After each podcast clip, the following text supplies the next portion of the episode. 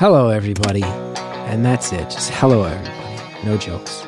It's beautiful, Anonymous. One hour, one phone call, no names, no holds barred.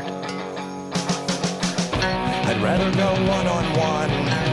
I think it'll be more fun, and I'll get to know you, and you'll get to know me. Hello, everybody. Chris Gethard here. Welcome to Beautiful Anonymous. I'm uh, so, I feel so lucky that I get to do this show. And uh, I'm fingers crossed things are brewing where we might have good news about doing it even longer. Who knows? That's all because of the support of people like you who support and listen and, and tell other people about the show. And you've all had my back so hard for so many years, and it really means the world. Also, guess what? All these agents out there, they're starting to get, they're starting to schedule shows for the end of this year, early next year, and we're going to get a bunch of beautiful anonymous shows out there on the road because I got to see you guys. I got to get out there and uh, make it happen. Speaking of other beautiful anonymous content, uh, thanks to everybody who's been watching the show on topic. We did our, uh, we just released our third of four episodes. That fourth one's going to come out. And guess what? You can watch the whole thing for free. You want to check it out? You go to topic.com, use the code beautiful anon, you get a 30 day free trial. And if I'm doing the math right, that means you get to see every single episode for free, which is you know, who knows? Uh, that probably means that we're not getting too many signups. It was an experiment. I hope that's not the case, knock on wood. But you go, you check it out for free, you watch it, you get to support the show, and also maybe I'll get to do more. And we'll get to keep making a cool thing, and your your your buddy Chris will get to keep paying his mortgage. So go sign up, check it out. Beautiful Anon is the code, topic.com. Now, uh, you can hear immediately this change in tone.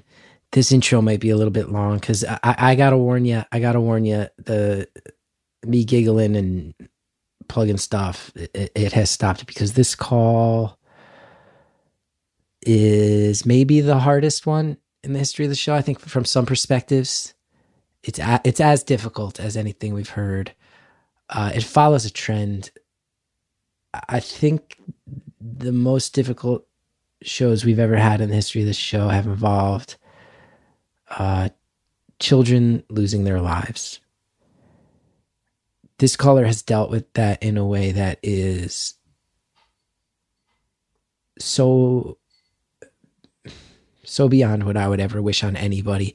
We taped this one months ago, and you can hear me. I'm starting to cry right now, talking about in the intro this call is going to be really, really divisive. The caller lost not not even one kid, and uh, the law got involved. There's going to be a lot of people wondering. I, I mentioned this in the course of the call. There's going to be a lot of people wondering, um, how this happened the the, the you know the, the caller the call, you'll hear the caller went to went to court for this and there's going to be people going I, I wonder what the truth of that was most of all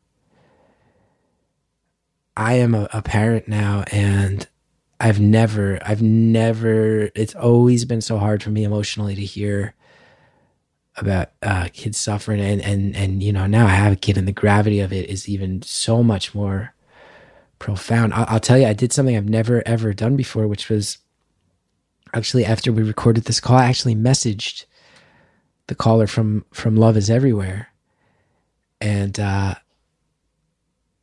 I said, you know, there's a call coming up that that you you might not want to listen to. It's going to be really painful and uh, she wrote back, and I tell you, that caller is is so kind, and really actually walked me through a lot of these emotions. I was able to say, you know, now that I have a son, I, I think about your call in, in an even more impactful way, and, and I think this call does in many ways t- tie directly back to that one in the effect it's going to have and the stuff it discusses. But guys, it's hard.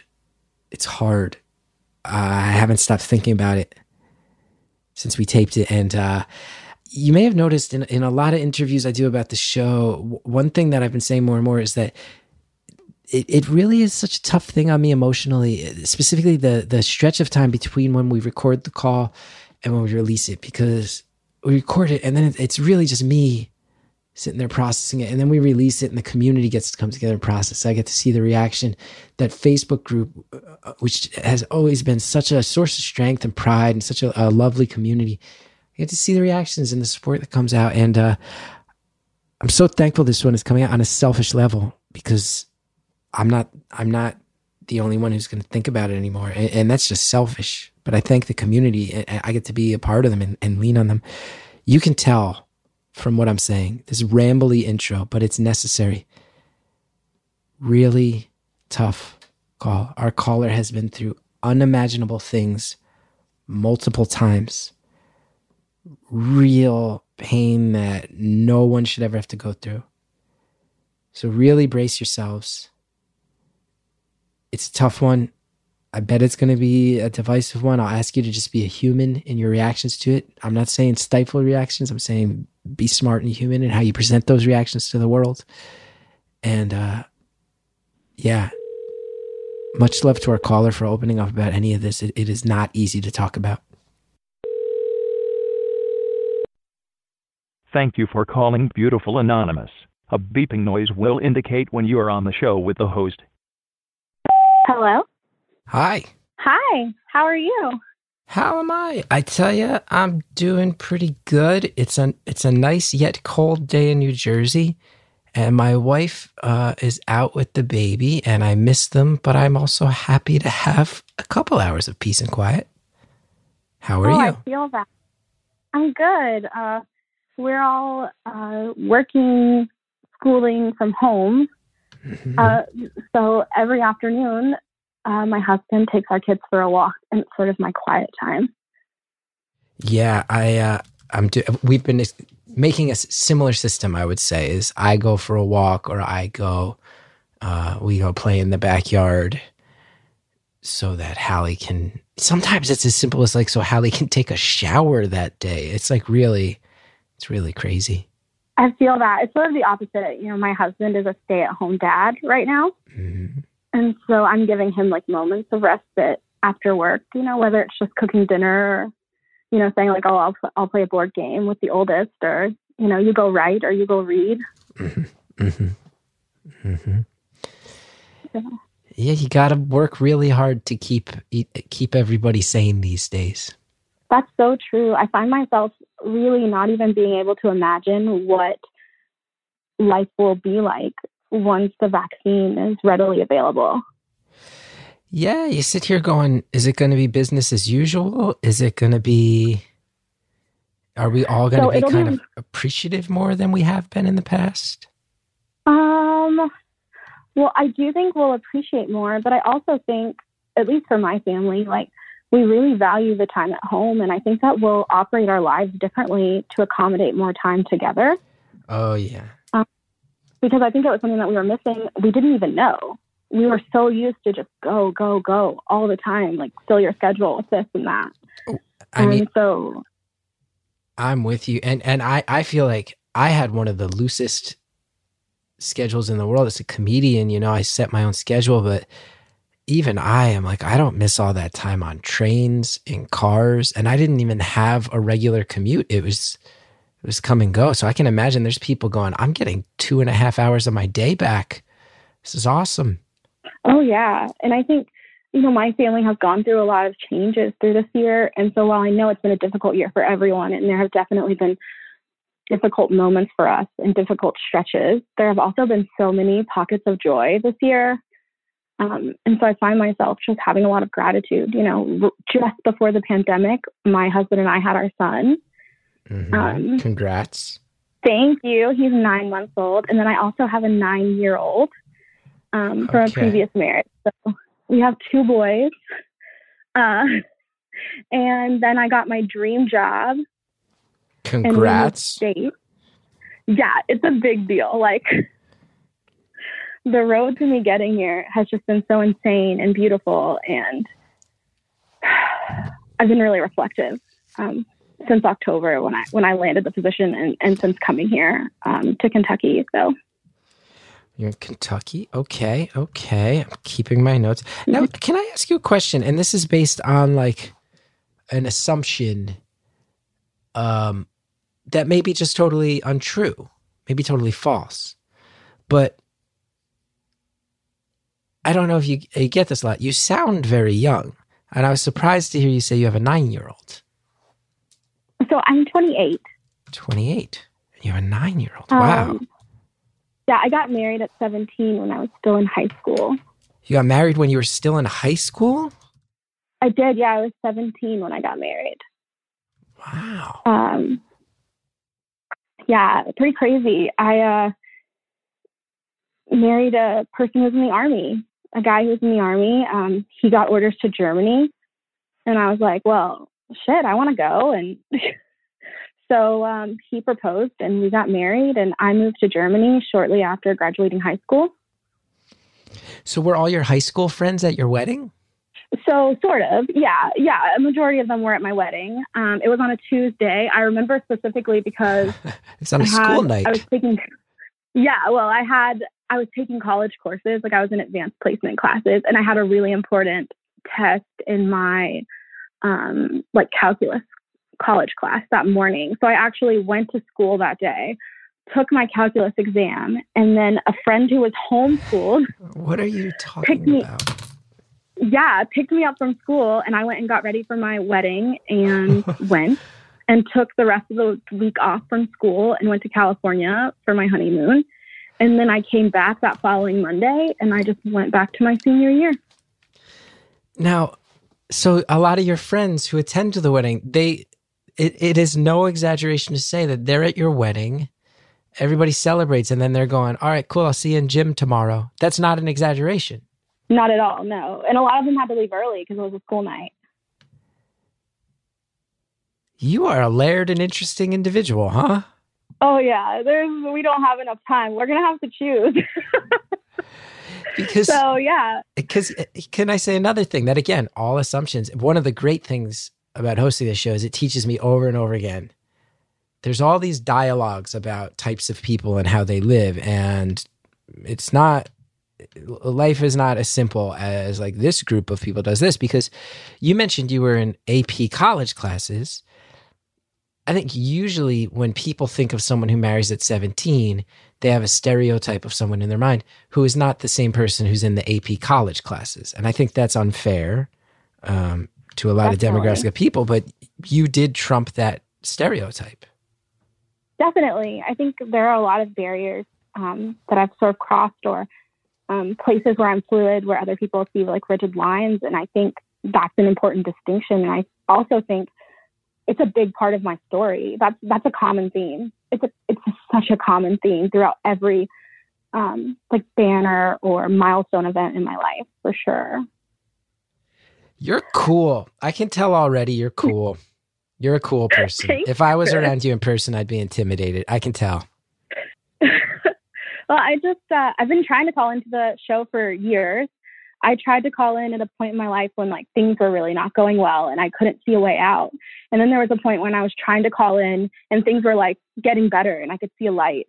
And now it's crazy that I'm talking to you right now at the pinnacle of everything because God, I think the story would just be so much better that way to know not where it ends because I'm continuing, but sort of the the closing of of the really bad things that happened and the really beautiful things that happened. I mean, it's complicated, it's layered.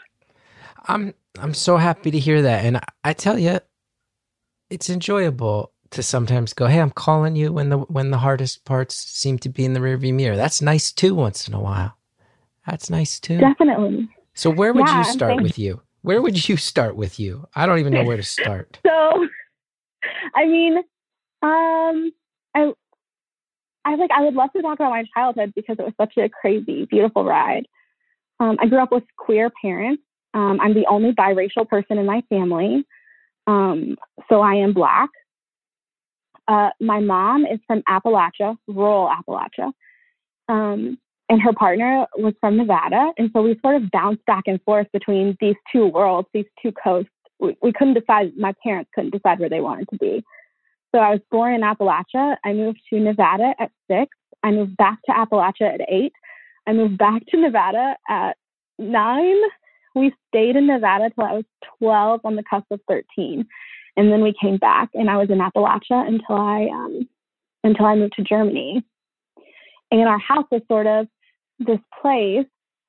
And I when I was younger, I, I saw it as like this magical place where everyone could find refuge. So my parents would take in um, like displaced LGBTQ youth or young people who had been kicked out of their families, and like these people would come and be like boarders and stay with us. Um, and I think that really informed so much of who I am. Um, and it really gave me an, a unique perspective, and I truly appreciate diversity because I think my childhood was so steeped in it. mm-hmm. And my existence too is so steeped in, in, in, diversity and in bleeding into other lines and, and being fluid. And so, yeah. And then I got married at 17 and I moved to Germany. Um, I loved Germany.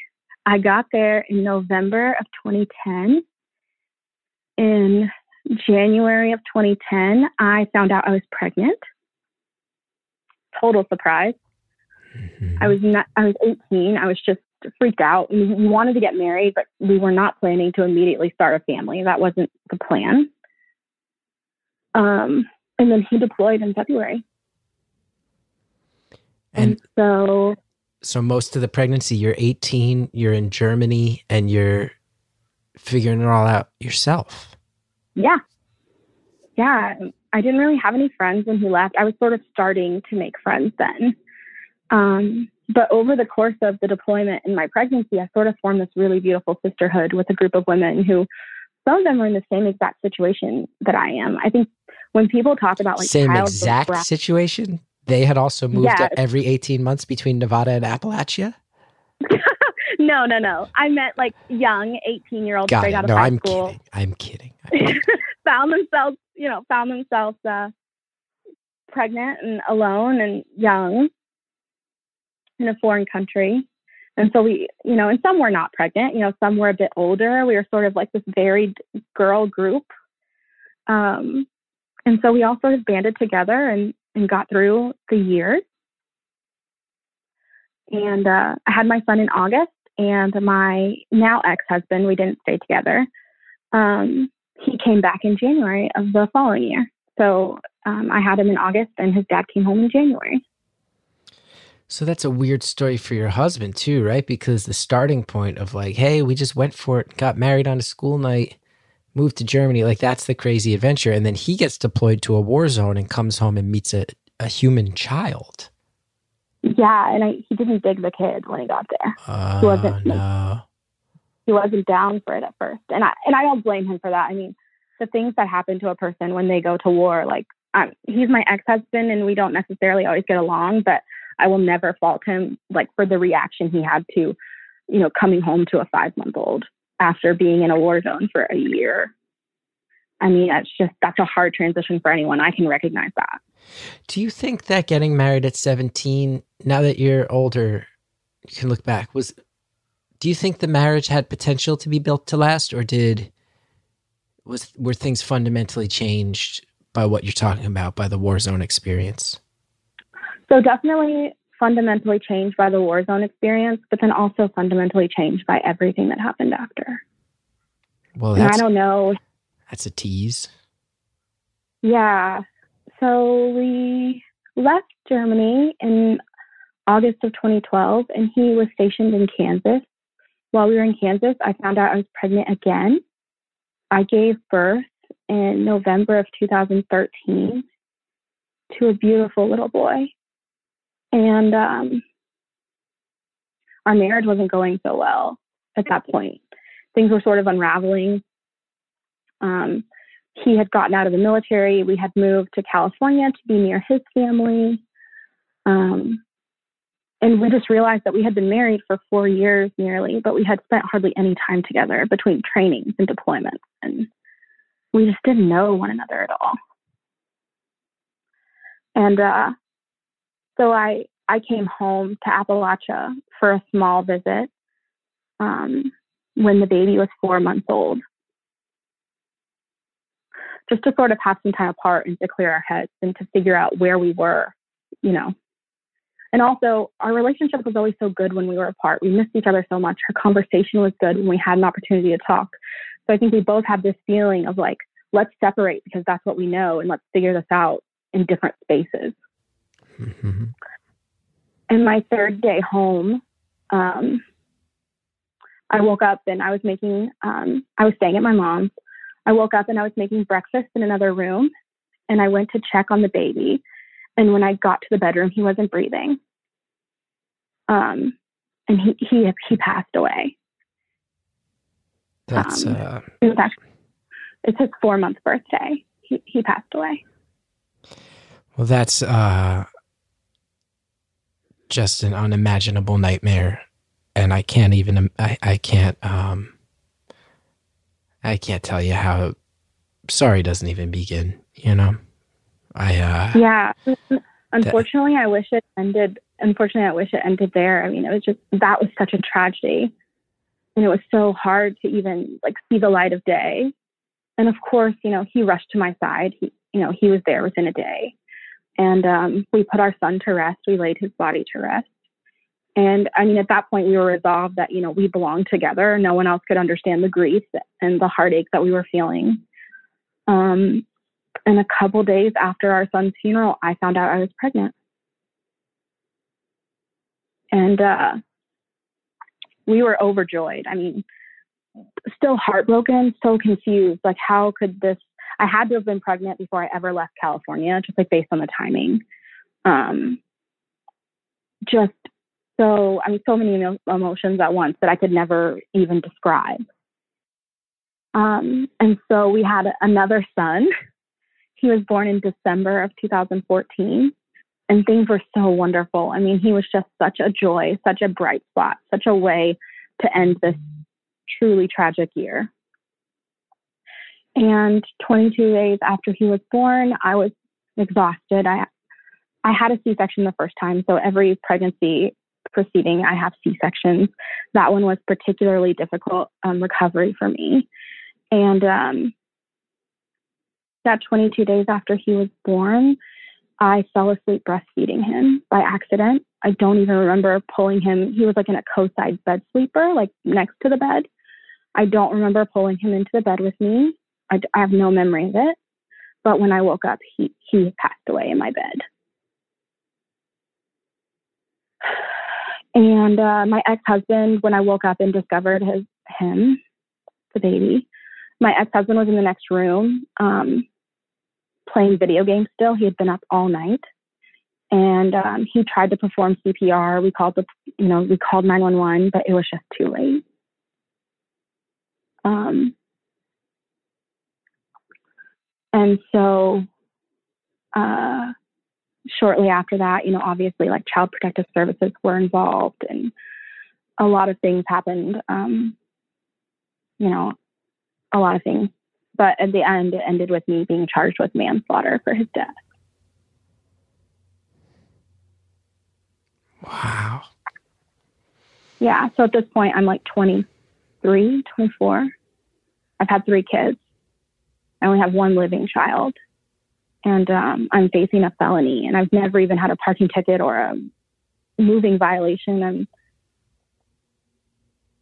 looking down the barrel of like years in prison. My marriage is unraveling because, God, you just even the best marriage I think would be so difficult to, to survive uh, what what we have been through. Listen,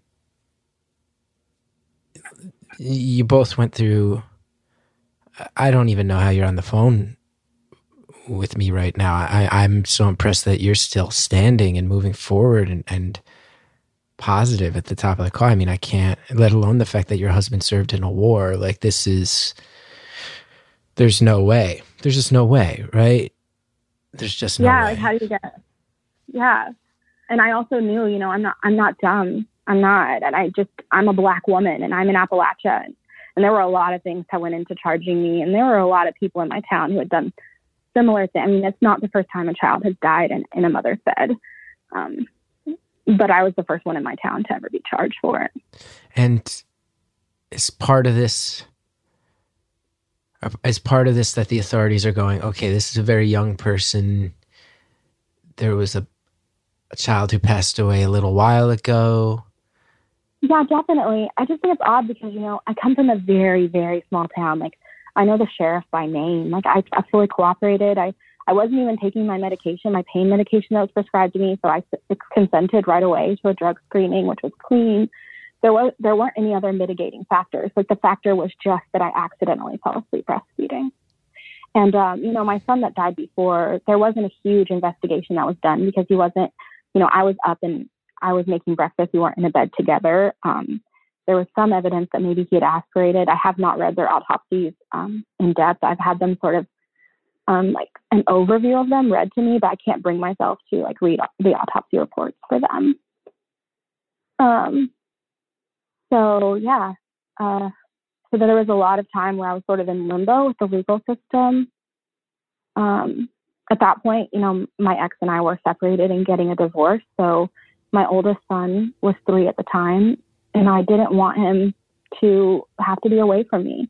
And I didn't think that I could ever get a jury of my peers. I didn't think even one woman of color would be on my jury in my town. Um, so I chose to take a plea deal. Wow. Uh, that uh, felony child neglect. We're gonna pause there because we pause every show, and I I do think more than most episodes, it's warranted to just take some breaks. Our advertisers uh, are the reason we get to put the show out into your feed for free every Tuesday. So we're gonna hear from our advertisers right now. We'll be right back. Okay, break is over, everybody. Now going to hear about the plea deal and its aftermath. So I chose to take a plea deal. Wow. Uh, that uh, felony child neglect. Wow. Yeah.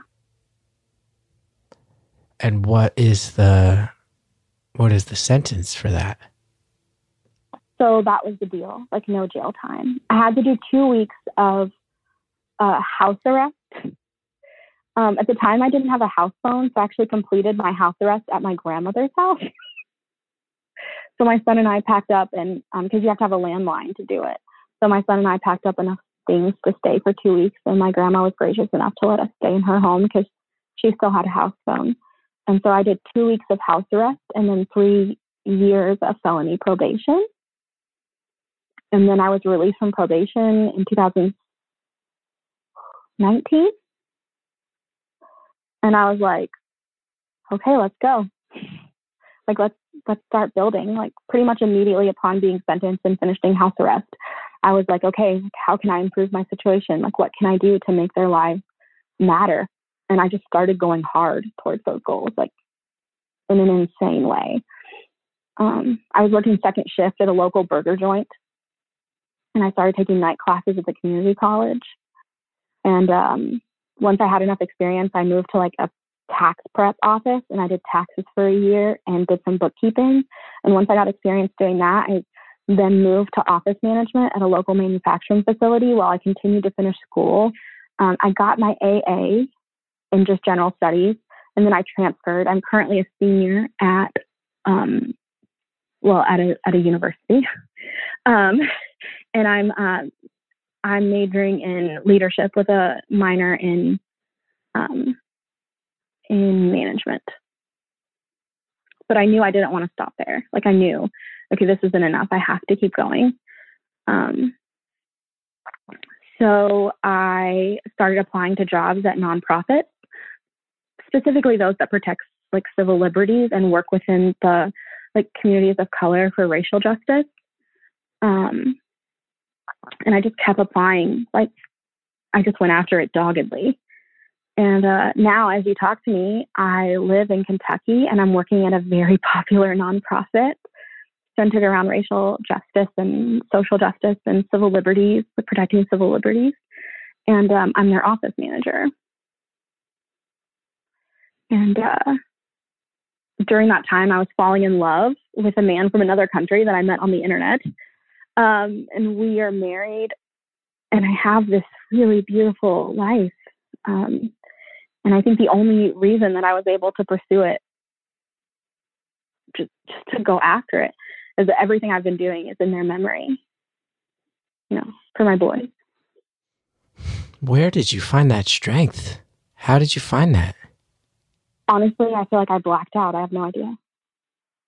I have no idea. And like, please, like, I therapy. I, you know, obviously I have like some post traumatic stress, so I, I have like mental health issues for sure. But also, you know, I I had a son who needed me, um, who had already lost so much. You know, he lost the structure of his family um, after we divorced my ex and I. And my ex is not a bad guy, but he sort of just floats in and out of my son's life as it suits him.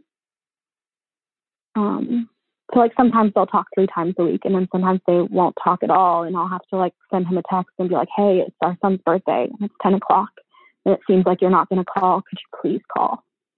Please please pick up the phone and call. I have to I have to ask a sensitive question. Um I would imagine that being convicted of felony child neglect I would make an assumption that that that might preclude someone from having custody of a child. So I'm wondering how that worked out. So, I mean, he just never contested me having it. But I live with this fear in the back of my mind all the time. Like, what if he wanted it? You know? And so I don't, um, like, hold him accountable to help financially. I don't hold him, everything is on his terms. And, like, he's been mostly really great. I mean, he doesn't think, sorry, he doesn't think my son doesn't belong with him. Sorry. That's Um, okay. like he doesn't think my son doesn't belong with me. You know, he's never said that to me, but I know he has that power. I know he holds that.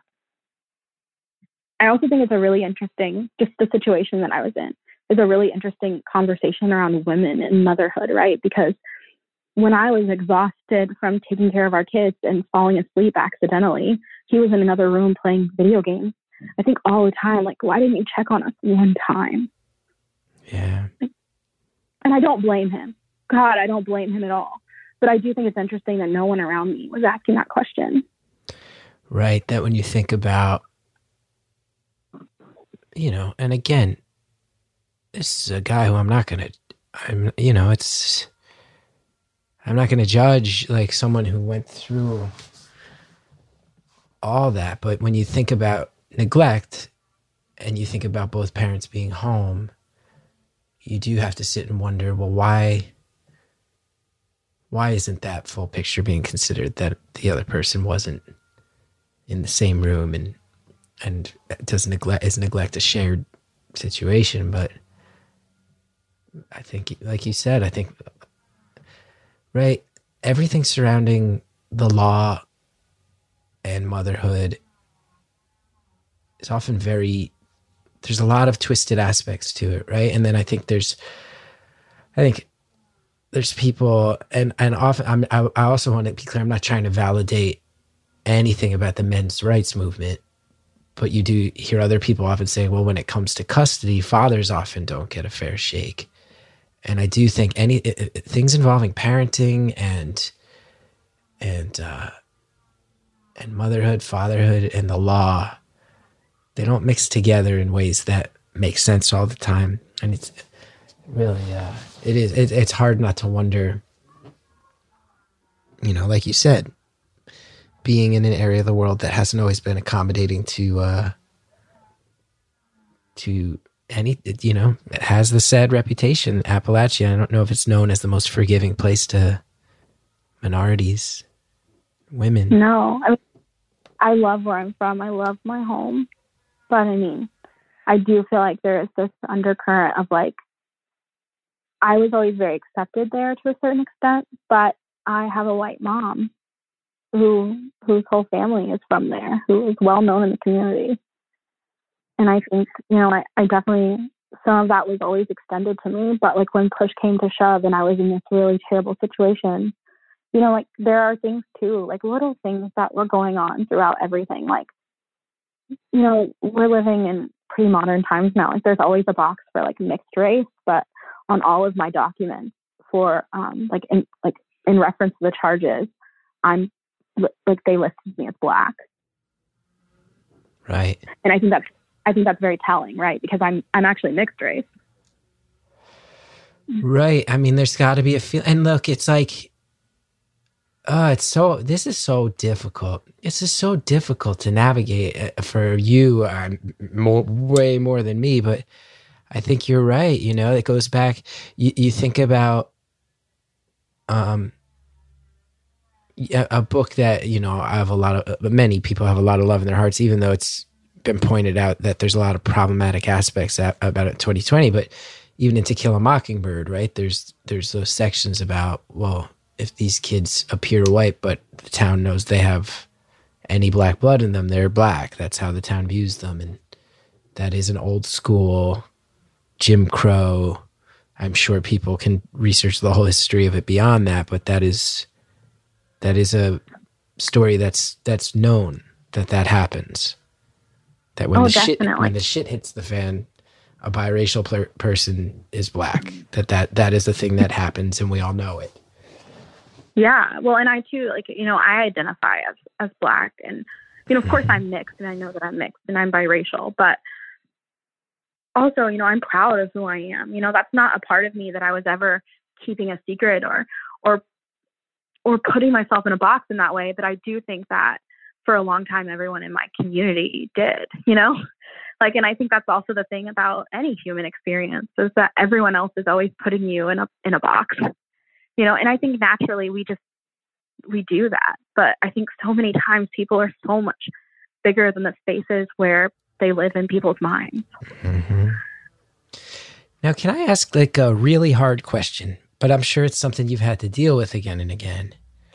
Um, because I'm sitting here thinking about the fact that this podcast gets beamed out to the world, and I'm going, man, there's gonna be a, a lot of listeners who who hear what you've just told us and go, well, she pled guilty, and two babies died, and is this the false story? Is is this this and that? And it makes me realize I'm sitting here thinking of it from the perspective of a host, going, man. I, am thinking about the reaction to this, but but you must get that reaction all the time, and I would imagine there's employers who do background checks, and you have to explain, and there's people who like, have heard your story from afar who who have questions about your guilt and innocence. You must have to deal with it all the time it wasn't a choice that I consciously made. I had educated myself. Um, and I've heard every version of how someone could react to my story. I know there are people out there who um, will uh, think that I deserve everything that's happened to me um, based on the events. Uh, I know there are people who will be very empathetic, but ultimately, everyone's reaction, I mean, that's not for those aren't for me. Um, like I know in my heart that I love my kids and that I'm a good mom. And I know that like even though like I'm a felon now, like those things weren't nearly as traumatic or scary as losing them to begin with. And um the worst thing to ever happen to a mother in my opinion is to live each day without her children and I I carry that with me and I, and I have to live my life every day missing my my boys and missing who they would have been and, and wondering about moments. Um, and the only thing that I can do is is honor their lives by making my life truly great and dedicating my life to others and, and ensuring that you know other people know their rights and, and are treated fairly and and making the world a better place. That that's what I can do for their memory. That's what I can do to, to pay restitution for for everything that's happened. If I can just honor them with my life. Ooh, I mean, there's been there's been many stories on this show I sit there and I go, I can't imagine, I can't imagine being in your shoes, and and this one, uh, probably more than any other. Oh my god! I mean, I I cannot imagine how how there's not a word for how it must feel to stand in a court and plead guilty to a situation involving the death of your own child. That has that has to be one of the hardest days out of all of these? I don't remember it. Yeah. I have no memory. I have I'm- no memory of it. It's I'm the not- only way. I'm not surprised that that got blocked out. I mean, to stand there and say I'm guilty is I can't. Well, and I did, I did an Alford plea, which is a common thing that you can do in a court, which is saying that I believe with the evidence that you're choosing to present that you could find me guilty. And so I'm choosing to relinquish my innocence, but I am maintaining my innocence. Did you feel like there was any sympathy from the district attorney, the judge, etc.? Did you did you feel like people were sitting there going, Mm, that was Oh. super complicated, right? Because I knew them all really well. "Oh wow"? The district attorney, the district attorney, you know, um, went to my church growing up. I used to get up and sing and do the music. Um, uh, so it was like being a part of this situation with a bunch of people who always had really respected you. And now all of a sudden, you know, really different. It's really different. And in a lot of ways, I think it felt like, I don't know. Gosh, it was just a really rough time. And I, I think too, you know, I hesitate a lot about sharing my story here on this platform, but it's the only place, you know, where I feel like it's a safe place to do so. You know, like my identity is kept, Mhm. you know, but my story is so, people, I feel like it's, I wanted to tell my boy's story. And at the end of the day, everyone else's thoughts, I mean, I can't, No, God, I'm, I'm, a, I I'm a prison of my own thoughts.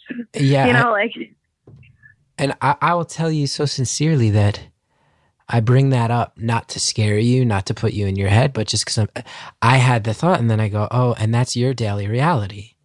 That's Oh yeah, yeah. I mean, listen, you go to a job interview and you know, you know you have to tell the stranger who you want to pay you to do a job each day the most personal, traumatic, intimate thing that's ever happened to you, right?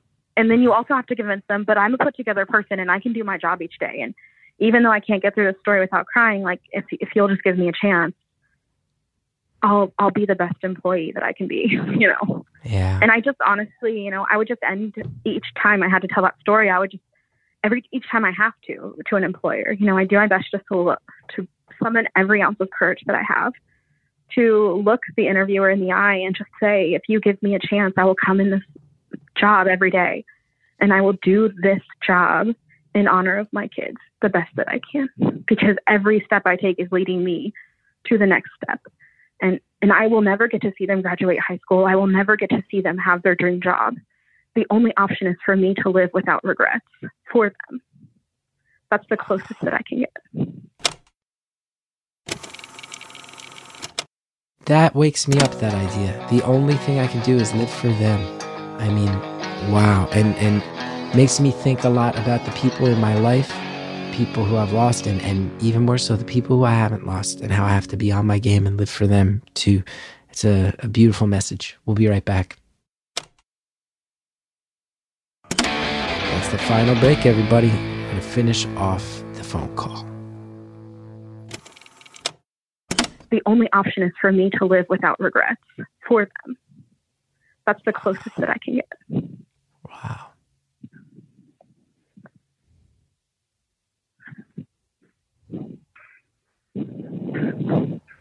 And and I'll say something too. I'll say something too as I'm processing what you're telling me, which is that um a lot of parents listen to this show.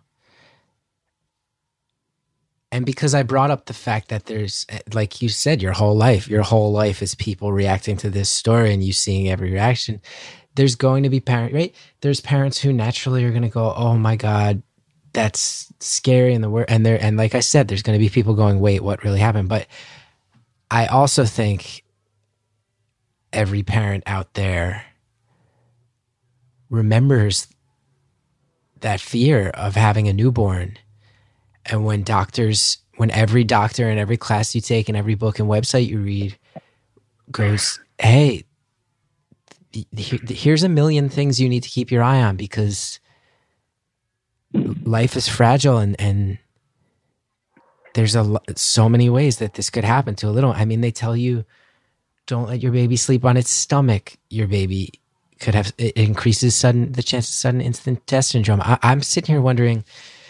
I, I, I do not want to make this about me, but I'm, I'm I remember one time I was carrying Cal in our baby Bjorn, and he was on my chest, and I was hmm. going down a staircase, and I fell. I fell down the steps, oh, and I managed to kind of bounce off my knee and land on my back. And one of my neighbors saw it. My downstairs neighbor was going, "Oh my god! Oh my god! Oh my god!"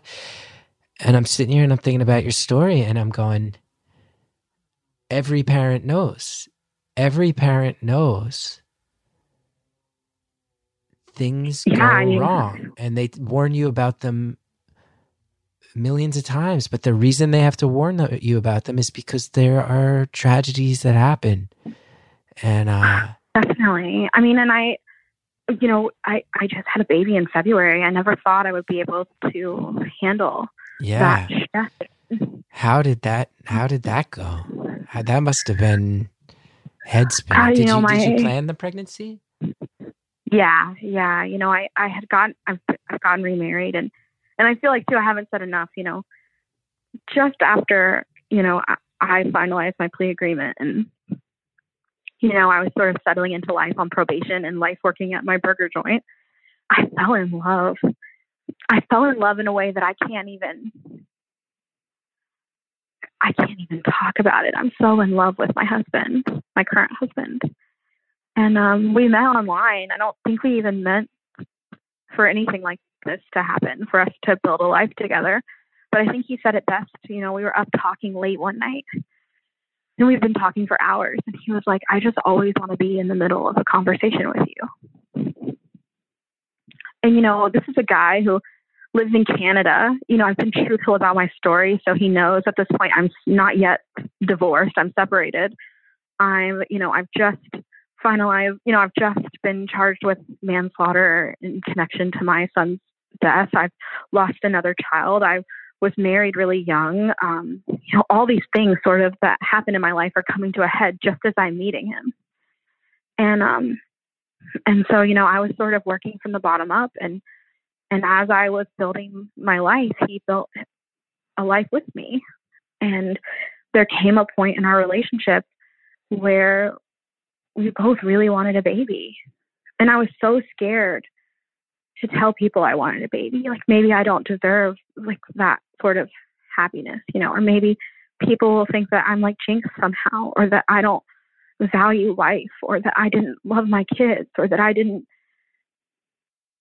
that I wasn't worthy of that kind of gift.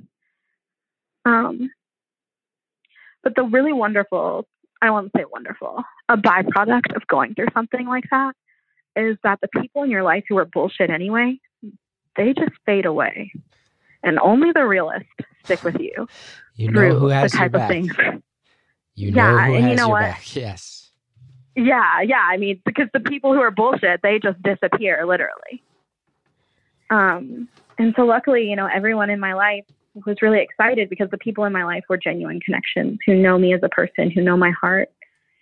Um, but you know, having a baby was really hard, and and he agreed to do a lot. You know, he's a stay-at-home dad. Um, my PTSD is really bad, so I don't care for the baby at night. yeah Um, you know, I like the morning shift. I like the morning shift. You know, just before work, I'll get up early and I, I get to see like his first morning smile. But from the time that it gets dark until day breaks in the morning, I I am not alone with the baby. Yeah, that's uh, what a sad thought, but one that I understand. I, I can't. After God, and I don't. I mean, I know everything sounds so sad, but no, I think there was a point in the story where I thought I would never be fully alive, right? Where I thought I would just go through the motions and I would make things work for my son who was still with me because he deserved me. But then I was sort of like, wake up, wake up. He's still here. He needs you. He needs you to be the best that you can be. So I just started living for my boys. Yeah, and and your your son. Uh, another very painful uh, thing to ask, but I feel like I wouldn't. I wouldn't be a, an empathetic human being if I didn't ask. He went through this too. Yeah, yeah, three years old. Yeah, how's he doing? So um, we immediately got him into grief counseling, and, That's and he went weekly for a long time, and and we talk about them a lot too. I went to grief counseling with him. We went to grief counseling together. We went to grief counseling separately, um, and so we have a lot of really open and frank conversations. And I'm just so proud of the way his emotional intelligence and the way that he's able to express himself. And you know, he's nine now, and I think there have been moments in his life where he's become more aware of the trauma that he's been through. And I think the birth of his youngest brother in February was definitely one of those times, you know. Everyone kept saying, You're going to be a great big brother when I was pregnant. And then he just started to look at people in the face and say, I am already a big brother. Wow. And then do you just excuse yourself to the other room and cry forever? Yeah, sometimes, yeah. Or or you know, like um uh like when he was holding the baby. Um you know, he when the baby was born, when his brother was born, we were in the hospital room and he looked at me and he said, This just feels right, doesn't it? And I was like, Yeah, it does, buddy, doesn't it? And he said, This is what I've been missing all this time. This feels so right. And so, of course, you know, it just makes me emotional, but also I'm so proud of his ability to express himself and and to grieve without the worry of how it makes those around him feel. You know, he's he honors his feelings. Um and that's difficult. I mean, I can't it's difficult for me to do at nearly 30. I don't know how he manages it at 8 years old, but Oh my god, when I'm you so just said that, when you just said the words I'm nearly 30 and it just underlined how young you are and how much you've been through. I'm nearly 30 and you've and you've dealt with all this. That is and it sounds like hearing that your son has been able to say those things and how much wisdom that is for a little guy how much strength it is for a little guy makes sense to me that you keep you keep coming around to this thought of I got to be the best I can be for him because and when you said that thing before you look at him and go I got to wake up and get to work for him makes sense because it sounds like he's something really special. Oh God, he's wonderful. He loves dinosaurs. And so everything in our life relates back to dinosaurs and uh, he loves he loves science and STEM and he's a reader. He reads these huge mythical novels. Uh, this year his teacher was you know, they're doing virtual learning and his teacher was like, What books are you reading? And he was like, Oh, you know, I'm reading this series and she was like, Oh, my tenth grader loves that series. I know you're just sitting behind him like yeah. Yeah, he's a reader. Heck yeah. We're Yeah. all readers. That's what brought, you know, that's what brought my husband and I together. My husband's a writer and I love reading and we love literature. Our, our house is filled with books. So it's been so great, you know, like to come out of my office during the day and to see him on the couch reading during his downtime. It just makes my heart feel so full. Well, it's it's when you bring up literature, I had this thought before where I'm going, if you if you if you went to a publisher, if you had a pitch meeting and you went to them and you said, I want to write a novel. And it's about a girl from Appalachia. She gets married to a military guy when she's 17 and she and she uh, while she's still young she starts popping out babies but then tragedy strikes and two of them pass. And in her small town where she knows the da and they went to church together. He prosecutes her for manslaughter. If you pitched that as a novel i feel like a publisher would go i'm sorry we're going to pass on that because that's too hacky a depiction of appalachia you know, like that's too cliche as far as like a hard luck, hard scrabble Appalachian story. And then you're sitting here going, no, I, I already lived it. And guess what? The real story is act two. The real story is how do you keep going? The real story is how do you pick yourself back up and go, this actually shakes me out of, of this working at a burger joint. This actually makes me realize I need to I need to double down, triple down, quadruple down on making more out of myself than anyone would ever predict. That's the real story. Yeah. That's the real story. Definitely. I mean that and and two just honoring their lives through my life. And I know, God, it's like a theme that plays in my head. I can't I can't say it enough. You know, like there have been times where I've been afraid to put myself out there, and I've been like, okay, they need you. Like their memory needs you, and and I'll say E for my son. You know, E E needs you. E needs to see you do this. E Mm-hmm. needs to see you overcome this. Like he has Mhm. and also you need to be able to give him any anything that any path he chooses if he wants to go to trade school if he wants to go to college if he you know whatever he wants to do you need to be able to help him facilitate that you need to be successful enough to facilitate his success you don't have a choice he he gets he gets the beautiful ending and you provide it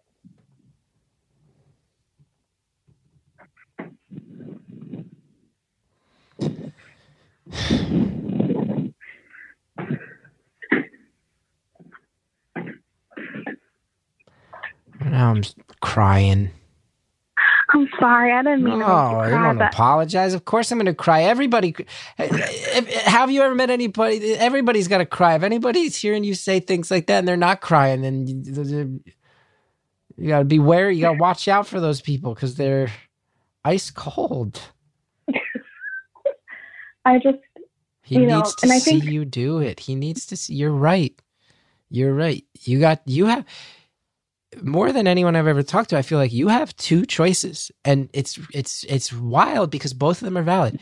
Your options in life are crumble in a way where no one would ever judge you for it, or step up and set a good example for the next generation because they wound up in this or this whirlwind of a life too. Those you have two options, and But also, like, you know, this story could have gone a lot differently if I hadn't been so forthcoming, or if I had understood how the criminal justice system works, or if I had had someone in my corner saying that's probably not a good idea, or fight back there, push back there. You can push back. Like they're an authority figure, but this is also your story, and, and you don't let them write the narrative for you. Right. I would have to even imagine somebody going, You deserve more time to process all of this before you have to make these decisions or wind up embroiled in a legal battle too. I, I would imagine there's a lot of, I would imagine that a, a, a real fancy high end lawyer would go, at the very least, we're boxing out room for you to, to for you to be able to have a cogent thought in your head. Like, Definitely. Well, and two, like there was no culpability for me and my son who died first in his death, but I saw like in what would have been, you know, as what was shaping is like their presentation of it being like one big swooping thing that Mhm. happened. When in reality, I wasn't held responsible for that. It wasn't determined that that was me or that I did anything to to cause his death. No one.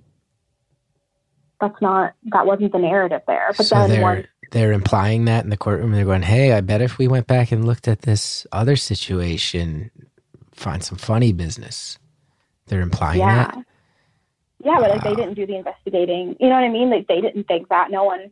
Do you see what I'm saying? So a lot of things were, which I mean, I don't want to get into like the logistics of like my my court case. I don't. Of course. At the end of the day, I mean, at the end of the day too, and I think it is important to be said, like regardless of whether they would have brought the charges or not, like regardless of whether they had charged me, regardless of what anyone in the world will say or does say, or, or you know, I I carry that. I would have carried it with me my whole life anyway.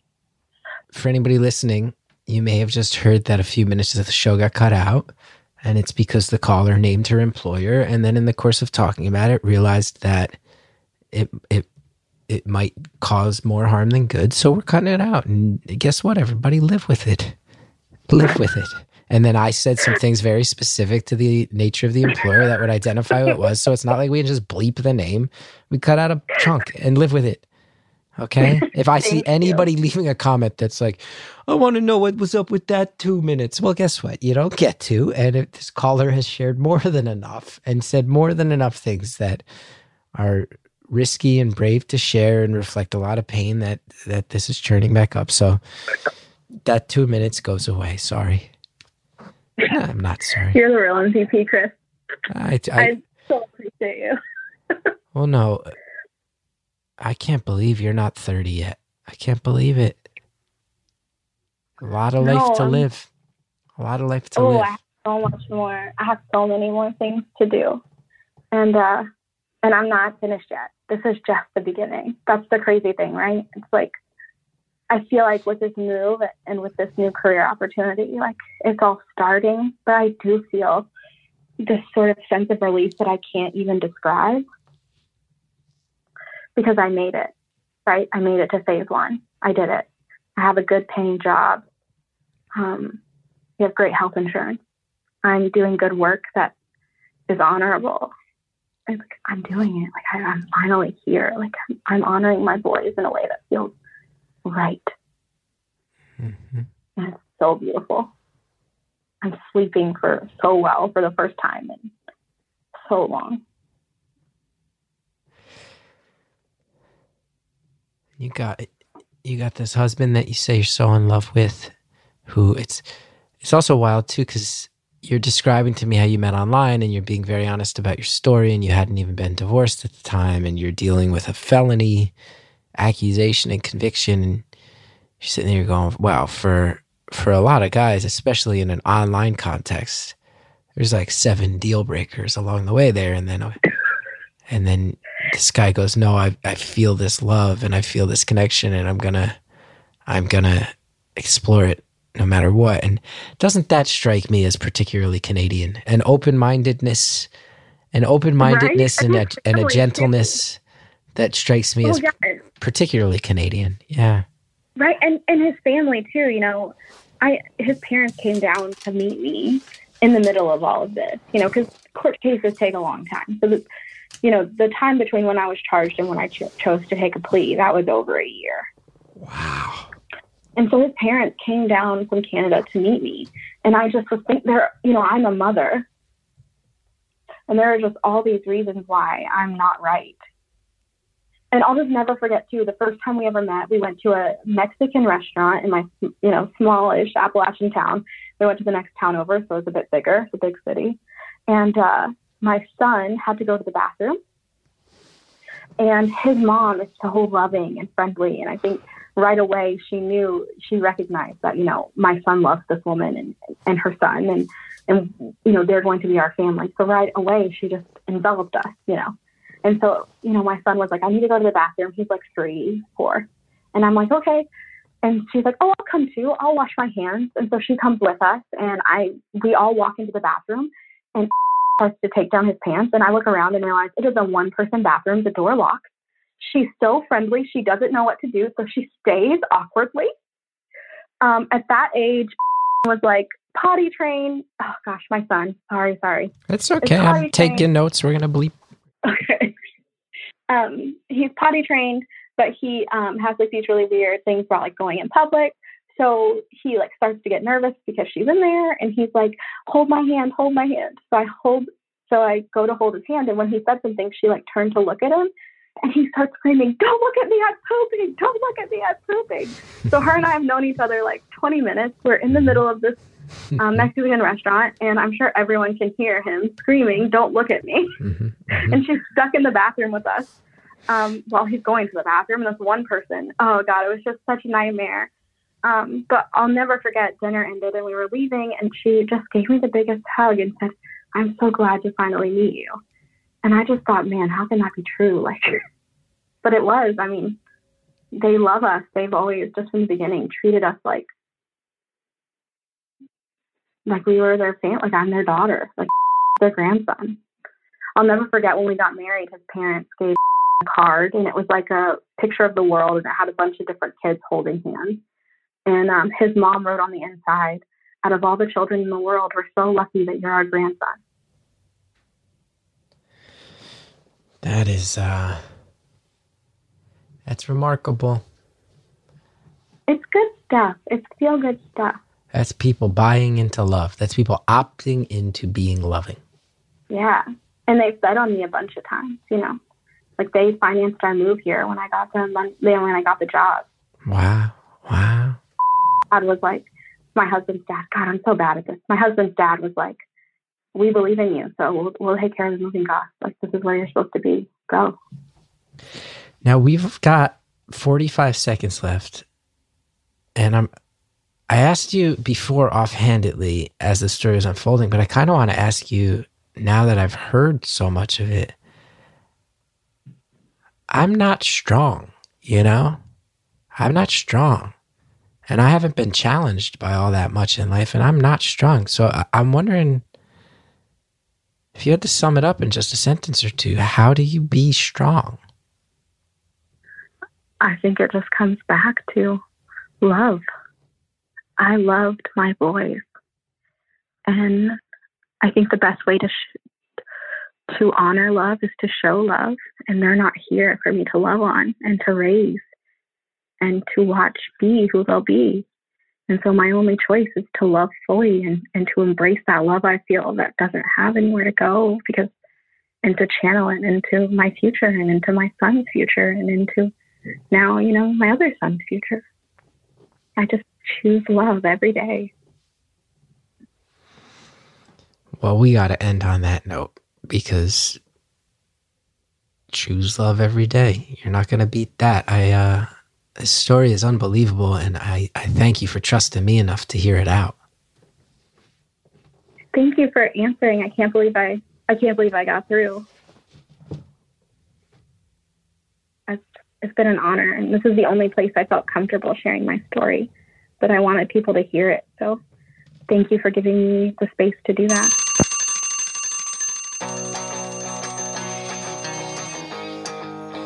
Caller, thank you for for opening up. I mean that that is a story that is not easy to talk about. People don't talk about the loss of children. I mean, you were convicted of a crime. This is this there's a lot here to not talk about and you chose to talk about it and that is brave. And I thank you for trusting me and trusting the community behind the show to hear this story. Thank you to Anita Flores. Thank you, Jared O'Connell. Thank you, Jordan Allen. Thank you to Shellshag. If you uh, like the show, subscribe, follow, favorite, all those things. Remember, if you want our back catalog ad-free, stitcherpremium.com slash stories. How weird does it feel plugging things right now? I'll, just see you next time.